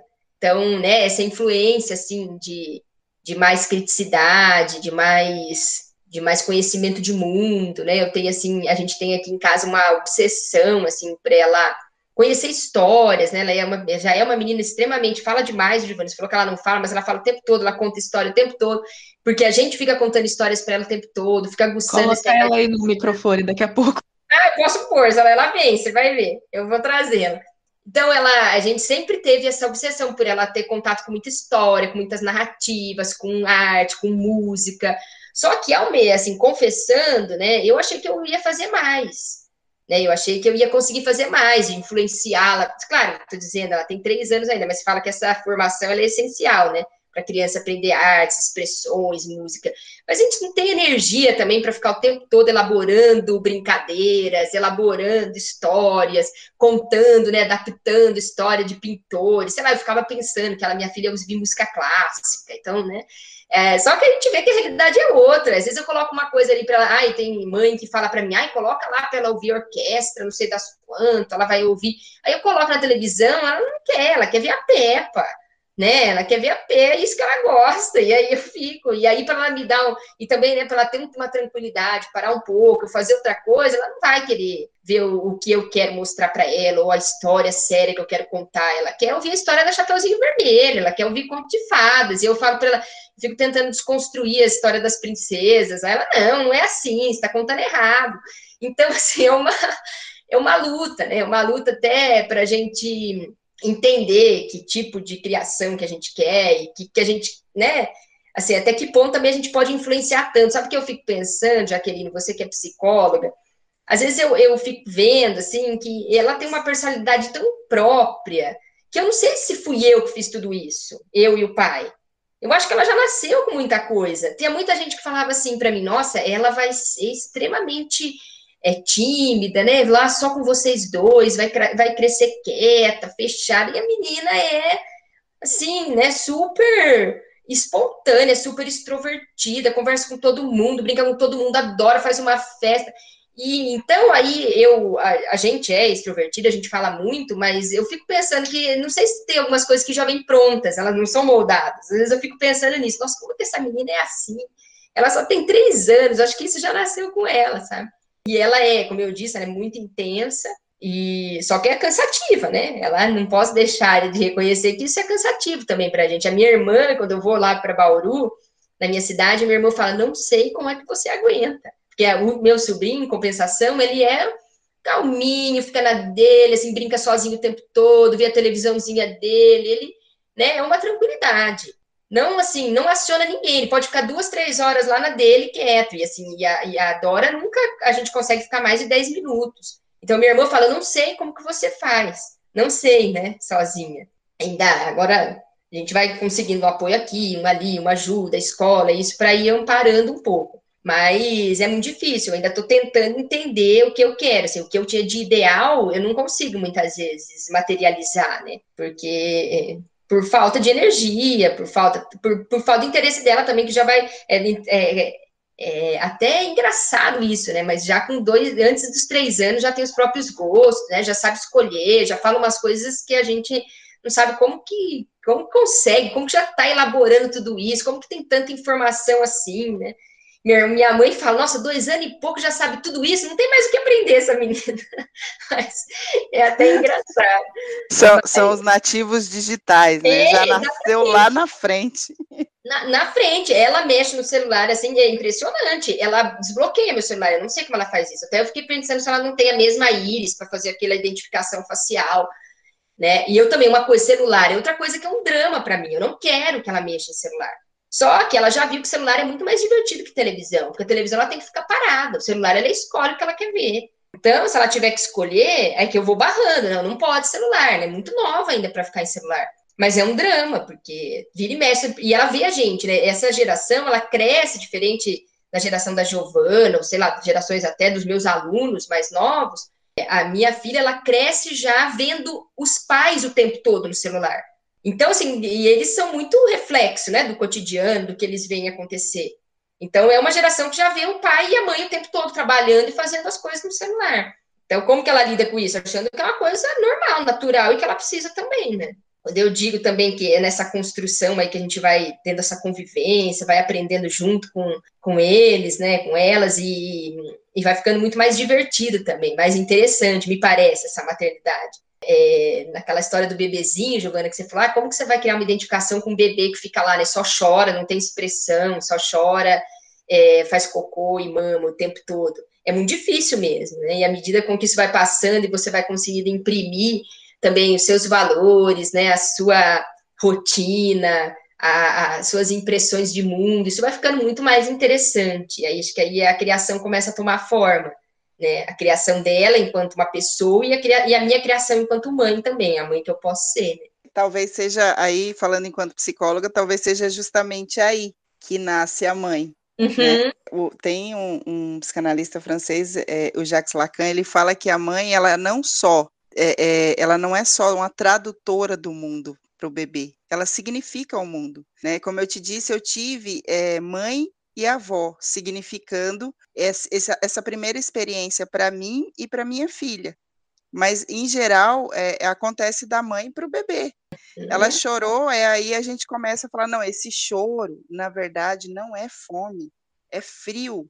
Ah, não, esse choro, na verdade, é manha esse choro, aí a gente vai trazendo esse, esse mundo, né, esse paraíso, esse, esse tesouro de significantes para ela, né?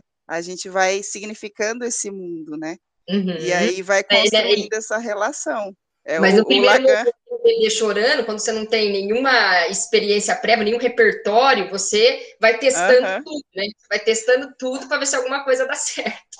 Isso, o Lacan ele fala um, uma uma expressão bem interessante que muita gente fala: Meu Deus, como ele fala isso de um bebê?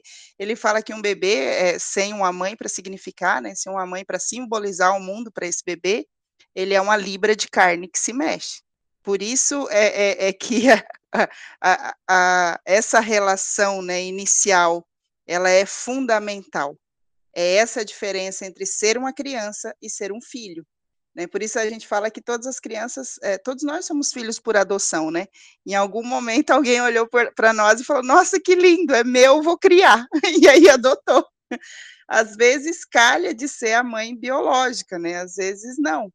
Mas, enfim, é, é isso mesmo que você disse: é um, é um encontro com esse real de um corpo que se mexe, e depois você vai inserindo significantes nisso, né?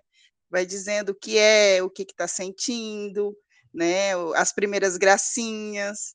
É, é, bacana essa construção, mas é bem isso mesmo. Essa, essa interpretação do Lacan ali é que você faz, ela é bem realista, né? E aí eu estava lembrando de uma pessimista que eu tive de uma é, consultora de amamentação que veio me ajudar, tal, e ela, só que ela usou de forma bem pessimista, bem trágica, né? Ela falou assim: você tem que ver que o bebê nos três primeiros meses é um instrumento de tortura para a mãe. Então, Você tem que estar preparado. Eu falei, se ela está falando isso para mim, falei, se ela está falando isso para mim, então eu tenho que me preparar. Ela falou, depois vai melhorando, né? Todo mundo fala isso, depois melhora, passa. E quando as pessoas vão falando que passa, a gente não acredita, né? E hoje eu olho e falo, já quase três anos, que legal. Mas quando a gente está naquele turbilhão, é, eu falo, isso não vai passar, não vai passar, porque essa história de, de, ser muito desconhecido, de ser tudo muito frágil, muito novo, e de ser uma pessoa ali eu tinha muito medo de tudo. Eu tive uma, é, esse começo para mim foi muito difícil por esse medo que eu tenho, medo de, de acontecer alguma coisa, medo de não estar tá respirando, medo de não conseguir amamentar, medo de estar com fome, de não saber interpretar os choros, não dormia. E você tem essa história.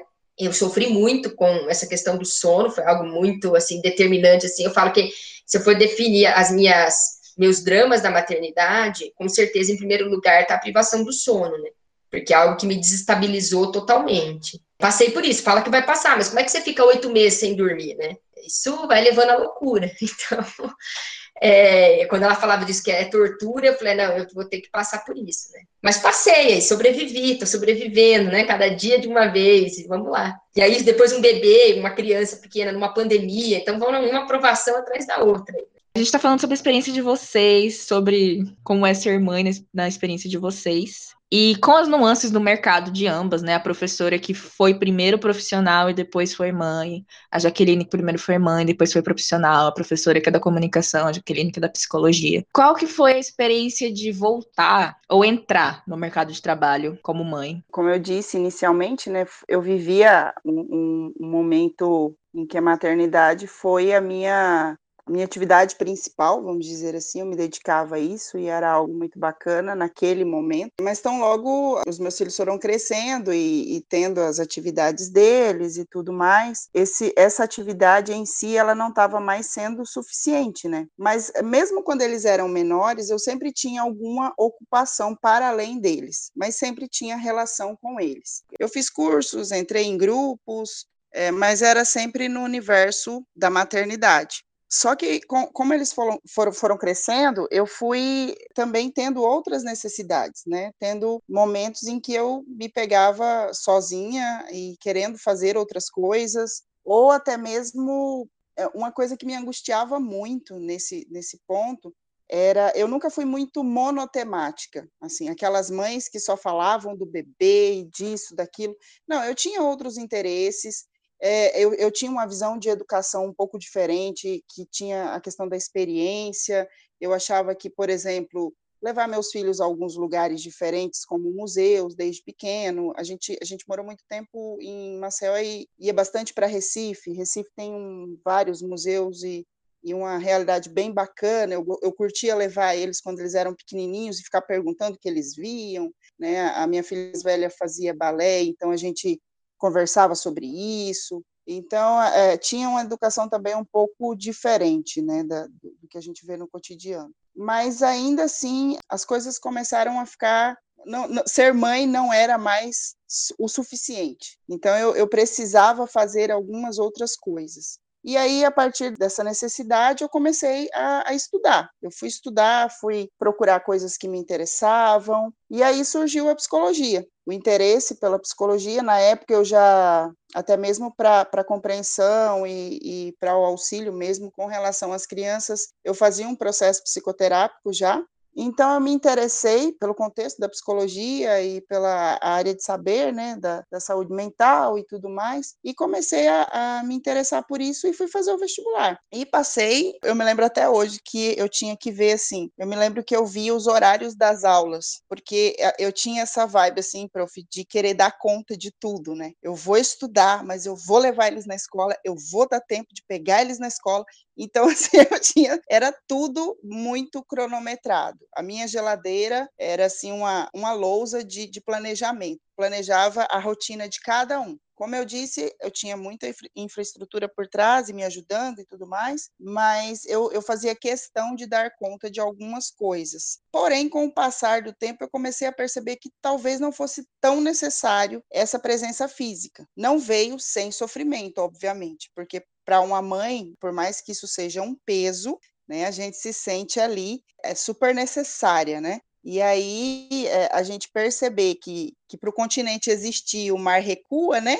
a gente precisa sair para eles poderem é, fazer algumas coisas, não é tão simples assim.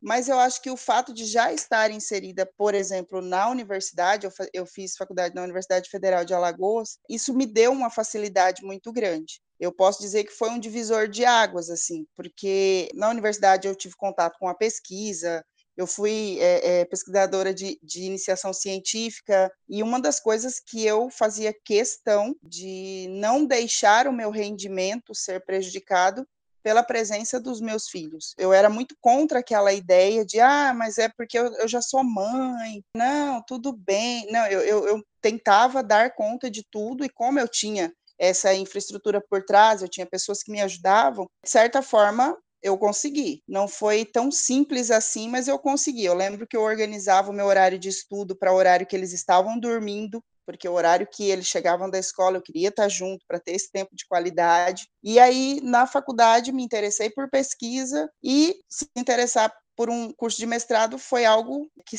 seguiu o roteiro. Eu lembro até hoje que eu me orgulhava bastante que haviam só 12 pesquisadores do CNPq no meu curso. E eu era uma das 12, eu era a única que era casada, com filhos, então eu, eu tinha muito orgulho desse percurso universitário, mesmo sendo um percurso universitário no qual somente eu é que era uma adulta na minha turma, né? O restante era tudo adolescente. E isso foi muito bacana. Até hoje os meus amigos da época de faculdade, né, a gente ainda tem essa aproximação. Eles acompanham a vida dos meus filhos, acompanham e torcem junto. Eles ganharam vários tiozinhos assim na época, porque aí a galera ia estudar na minha casa e tudo mais. E aí, no mestrado, foi, acho que, a grande prova de fogo, porque o mestrado era fora da, da, da, cidade que eu morava. Eu morava em Maceió e o meu mestrado era em Recife, o que eu queria fazer, que era psicologia clínica. E aí foi onde o desejo, né, acho que a mulher voltou a falar. Falou: não, eu,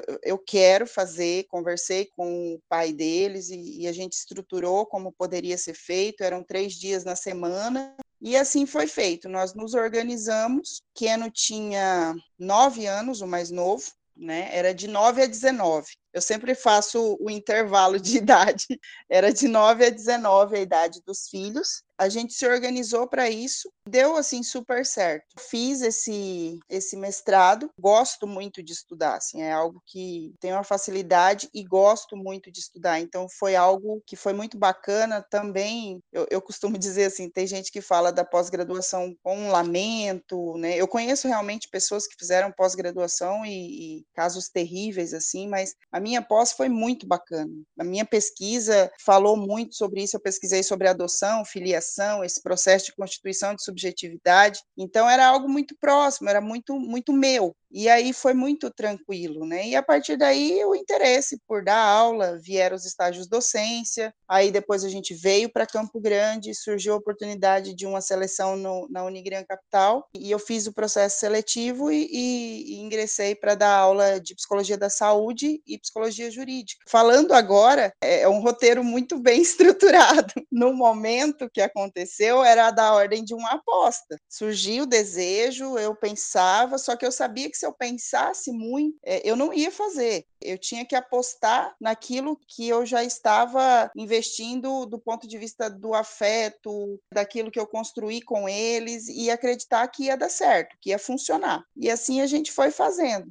e tá, tá, tá, tá dando certo, tá funcionando, né? Depois disso, eu, eu comecei também, paralelo a isso, atender na clínica, comecei a, a estruturar um, um, consultório, e como eles já eram grandes, né, a, a preocupação a, eh, se torna cada vez mais com relação ao funcionamento, que eles já eram bastante autônomos, bastante independentes, eles também estudavam, então a gente já organizava quem entregava o almoço, então a, a vida fluía, ia, mas meio num, num, sentido meio caótico, né? No dia que saía alguma coisa do roteiro, a gente tinha que correr atrás para poder ajustar de novo. Mas hoje, graças a Deus, né, estão todos muito, muito bem encaminhados nesse sentido. Claro que não sem um preço. Tem dias que você se questiona, né? Tem dias que você chega tarde, aí está todo mundo dormindo, ou tem dias que, que tem um evento e que no mesmo dia tem um evento no, na pós-graduação e você não pode desmarcar. Então, tem algumas renúncias que são necessárias nesse percurso aí. É, mas aí depois a gente ajustava o caminho, eles sempre foram muito, muito parceiros, eles sempre é, demonstraram muito orgulho pelas minhas escolhas, muito apoio também, né? Assim, é, eu me senti muito amparada, mesmo no, no momento em que eu decidi, por exemplo, sair de Campo Grande, vir para o interior. Então, eu acho que, que isso tudo é fruto dessa nossa construção aí ao longo de todos esses anos. Mas agora, por exemplo, eu, eu sinto uma, uma liberdade muito grande. Eles já, eles já estão aí terminando as faculdades e, e encaminhando. Então, eu, eu cheguei num, num ponto agora com o meu trabalho de, é, de fato, fazer algumas escolhas interessantes, inclusive começar a pensar em novos projetos, né, novas, novas oportunidades. Eu, eu saí da universidade e vim me dedicar, dedicar exclusivamente à clínica. Então, é, é algo que talvez se eu tivesse tido filhos mais tarde, é algo que eu não conseguiria fazer agora. Então, é, eu acho que foi a coisa foi se ajustando e, e no final das contas deu tudo certo. Mas dentro desse dessa realidade aí de algumas renúncias, de, de, da participação de todos, né? Não, não fui só eu a, a abrir mão de algumas coisas, eles também, o pai deles também, e assim a gente está caminhando. Eu acho que o meu trabalho ele faz muito sentido para mim e dentro daquilo que, que eu sou, que eu me, me, me vejo hoje. E da mesma forma que a maternidade, né? eu acho que é algo que, que era necessário para que eu tivesse a, a, satisfação, como eu disse, a gente nunca vai ter, né? A gente a falta ela é constitutiva, né? É algo que a gente sempre vai ficar pensando, poxa, mas tem alguma coisa aí que eu ainda preciso fazer. Mas eu acho que essas duas escolhas elas são é o que, que realmente pauta aí a, a minha construção do que é né, ser o que eu identifico como sendo eu, eu, gosto muito do que eu faço como realidade nesse cotidiano. Assim, eu vejo meu trabalho uma intervenção clínica que reverbera também no social, na, na coletividade, na vida das pessoas, não só dentro do consultório. Então, eu, eu vejo muito sentido nisso. Né? Eu vejo a psicologia com essa característica. E, de certa forma, eu vejo a, a maternidade como algo dessa, dessa mesma natureza, né? Que a gente lança os filhos, né? A gente espera que, que atinjam né, o alvo e que, que seja a contento. Esse reencontro após a maternidade, eu acho que veio com muita maturidade. Né? A minha escolha da faculdade, eu não tive essa parte de, ah, o que, o que eu vou fazer, com o que eu me identifico, eu já tinha isso muito bem definido. E eu acho que o fato de ser uma mãe universitária, de ser uma mãe pesquisadora PIBIC, de ser uma mãe, uma esposa uma mulher, enfim, dentro desse processo, dentro de um mestrado, eu acho que isso tudo foi muito muito bacana para mim. Algumas inseguranças ou algumas dificuldades que as pessoas que não tenham essa vivência possam ter, talvez eu tenha passado de outra forma. Né? As minhas preocupações eram outras. Eu via muito isso, assim, nos meus colegas. Algumas é, angústias que eles tinham no mestrado, eu olhava e pensava assim, nossa, é diferente para mim, né? Minhas, eu, eu, lembro que eu ficava pensando né, no, no, que eu tinha que, que deixar organizado, estruturado para ter tranquilidade para estudar. Então a minha preocupação começava antes, quando eu chegava lá, é como se eu tivesse tipo muito tranquila. Então eu acho que isso fez uma diferença muito grande nesse nesse meu percurso acadêmico e profissional. Não, é, falando aí dentro dessas renúncias, né, que a Jaqueline falou, e vocês é falta de liberdade mesmo, eu hum, perdi, né, essa, essa liberdade de ficar, por exemplo, disponível aí para outras coisas, que além do trabalho, ainda mais fora do horário de expediente, então agora já está se aproximando das oito e meia e ela já jantou, né? O pai dela já jantou, mas eu já tenho que dar banho, né? Colocá-la para dormir. Ela tem um certo horário. Eu aprendi que essa rotina é muito boa para ela ter o fluxo do sono, né, que foi tão importante para mim e tal. Mas acho que a gente consegue responder, não sei como que era a outra pergunta, e a gente consegue responder, mas é, você sabia já dessa minha limitação, né, Giovana? E aí outra... é isso que me deixa angustiada muitas vezes, né? Eu não ter mais essa liberdade, que eu podia ficar aqui horas conversando com vocês, até 10 horas, 11 horas da noite, a gente ficar, né? E eu não consigo mais, né? Fazer tudo que eu gostaria, tudo que eu queria. E essas renúncias que você falou, quando você falou disso, Jacqueline, eu fiquei pensando, talvez a minha, o meu grande drama, né? O que eu não consigo muito lidar é isso, que eu tenho que fazer renúncias, e eu vou ter que aceitar isso. Né, eu vou ter que, em vários momentos, fazer essas renúncias e aceitá-las e não ficar te, tentando equilibrar e fazendo tudo ao mesmo tempo. Então, eu já, eu, em alguns momentos, eu tenho que falar não, né? Eu não consigo fazer isso agora, eu não posso, né? Eu, então, e isso era muito difícil para mim, porque eu também quis sempre ser uma profissional muito dedicada e muito aberta, sempre fazendo de tudo para além do que eu deveria, né? Para muito além de sala de aula e de projeto. Então, é algo que o trabalho sempre, né, até por, antes da Dora, o trabalho sempre esteve em primeiro plano para mim. E eu até admiro quando a Jaqueline consegue, é, narra aí, né, o percurso dela e como ela conseguiu estudar e seguir uma carreira depois dos, dos filhos. Porque eu fico pensando, nossa, gente, se ela tivesse vindo antes, eu talvez não conseguiria, mas eu não sei, né? De repente é isso, isso que ia me constituir, eu ia ser, ser um outro tipo de profissional, né? E isso não, não melhor ou pior, mas um outro tipo de profissional. E me admira quem consegue fazer isso. Eu admiro muito. É quando essas mulheres é, alunas minha que tem filho, né, às vezes novinha, com filho, eu fico pensando, nossa, né, e com dificuldade, vai cursando, e vai fazendo, e vai insistindo, algumas com família também, a gente tem vários perfis de alunas lá.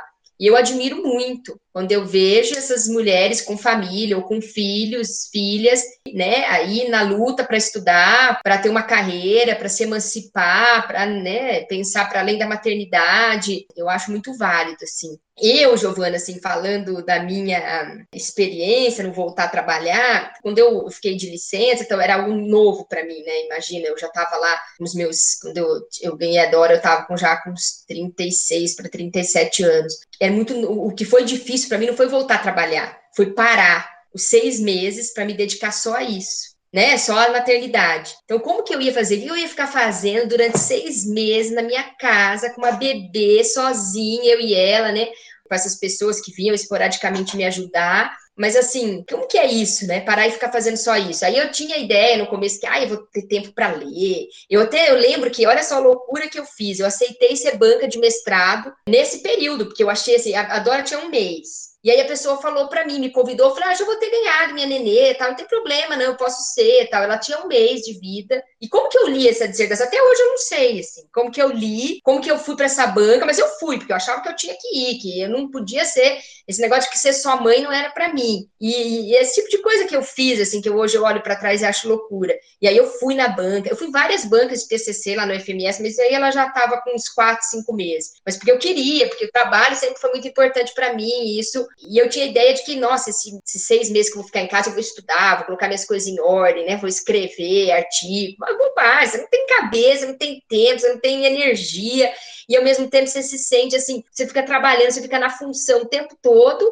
mas se sente super improdutiva, né? Porque essa é uma questão até do próprio trabalho doméstico, é totalmente desvalorizada, né? A maternidade é desvalorizada, então, vista como uma obrigação da mulher e como algo que, ah, mas você só fica em casa cuidando de filho. Aí eu comecei a dar valor demais para isso, porque eu não sabia o esforço que era você criar, você, né, acompanhar o crescimento ali, ficar ali na, é, nessa maternagem no começo, né, nessa, nesse ofício da maternidade. Achei muito duro, muito difícil. E eu, para mim, foi mais difícil do que voltar a trabalhar. Tem muitas mães que falam, ah, voltar, deixar em casa, não sei o quê. Eu queria muito voltar, né? E ainda eu tinha uma certa flexibilidade de voltar mais plenamente nos dias que eu tinha aula. Eu queria muito a sala de aula, é algo que me faz muita falta. Até eu estou passando por muitas dificuldades com essa pandemia, né? Nessas salas virtuais, a gente está tentando. Mas quando eu voltei, assim, foi uma espécie de, de descanso, né? Que sua mãe estava falando. Aí eu ficava tão apurada na, na, com a família que quando eu ia para a faculdade estudar, parece que, bom, agora sim, né? Tô bem. É a mesma coisa, eu ficava tão apurada que quando eu ia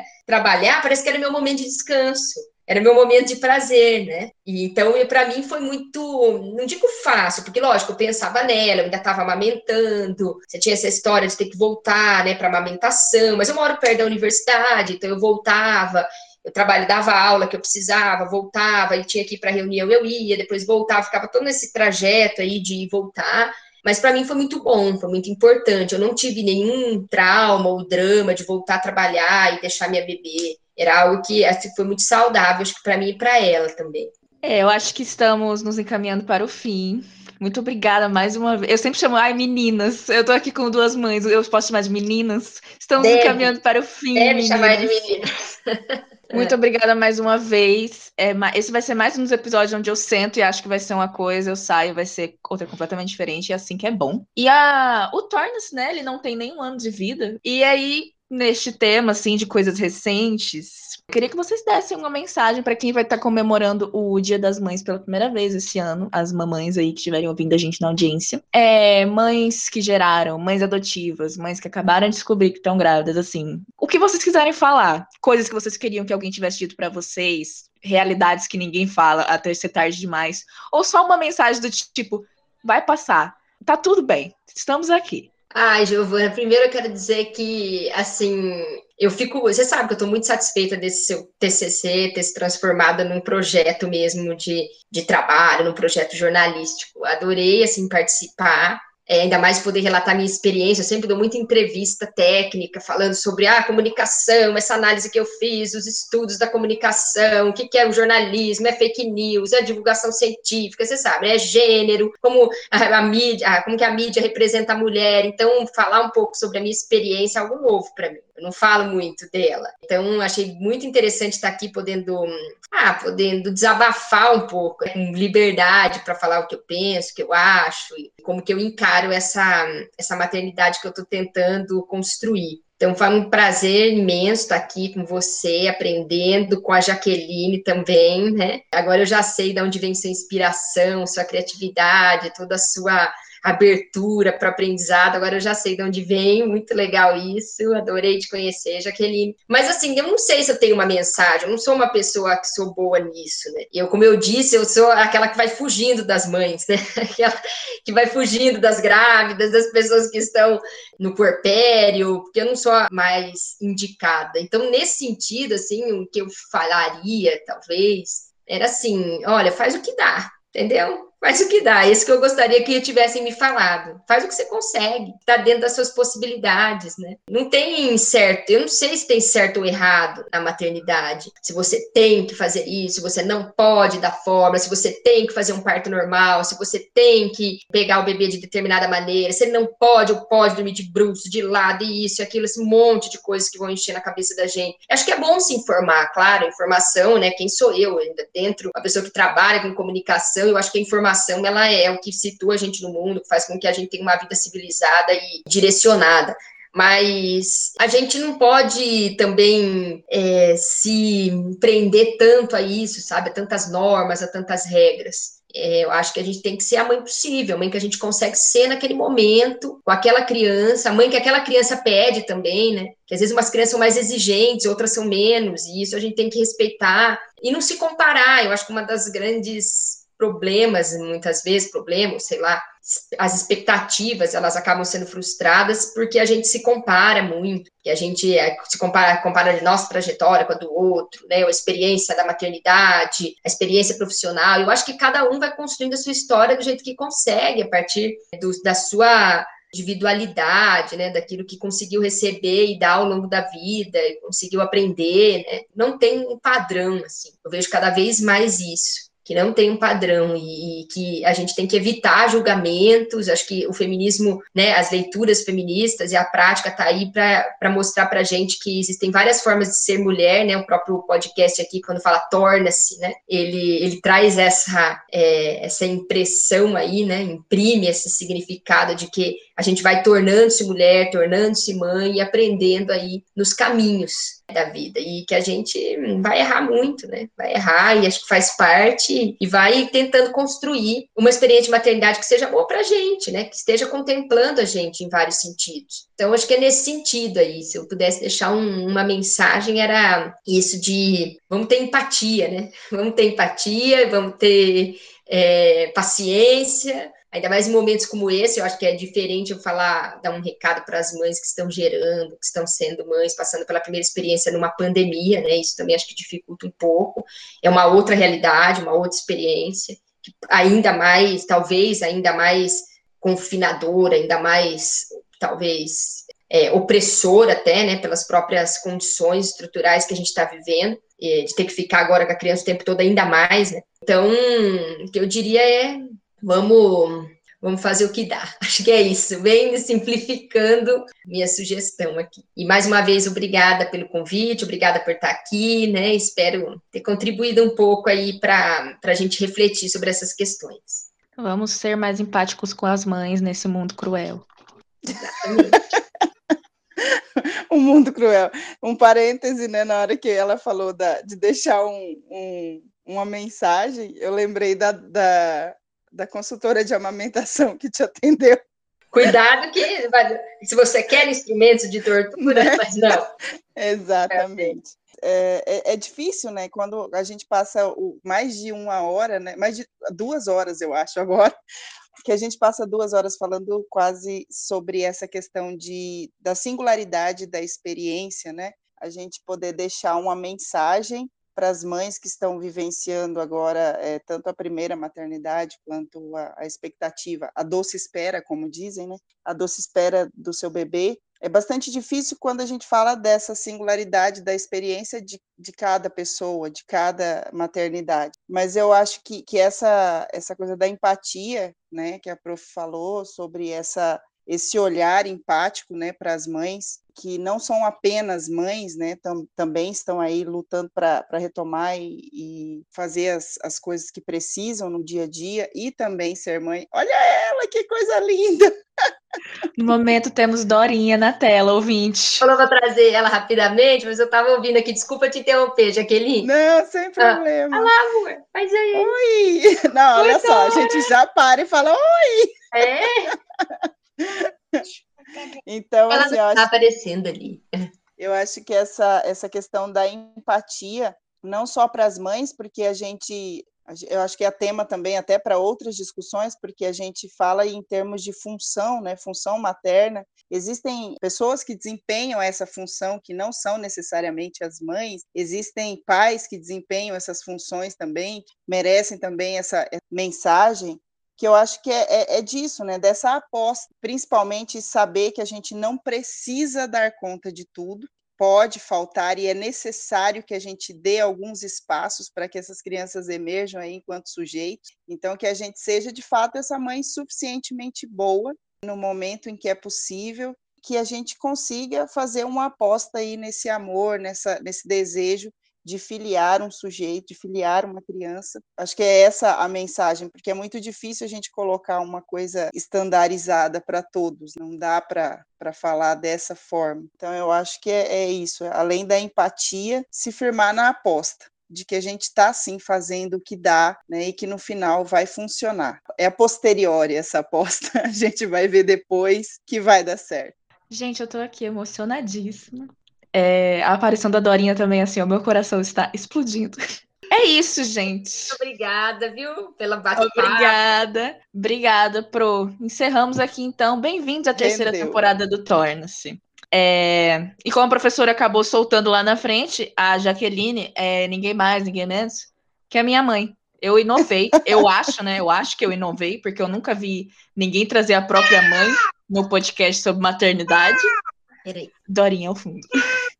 E Dorinha está participando. Sim, ela é participativa. Eu acho que eu inovei, que eu trouxe a minha professora que estava lá no nascimento do Tornes, e eu trouxe a minha mãe que estava lá no meu nascimento, né? E Justo. Exatamente, é sobre isso. Muito obrigada, meninas, mais uma vez. Tchau, obrigada, tchau. gente. Tchau, tchau. Tchau, tchau. Tchau. Tchau. tchau.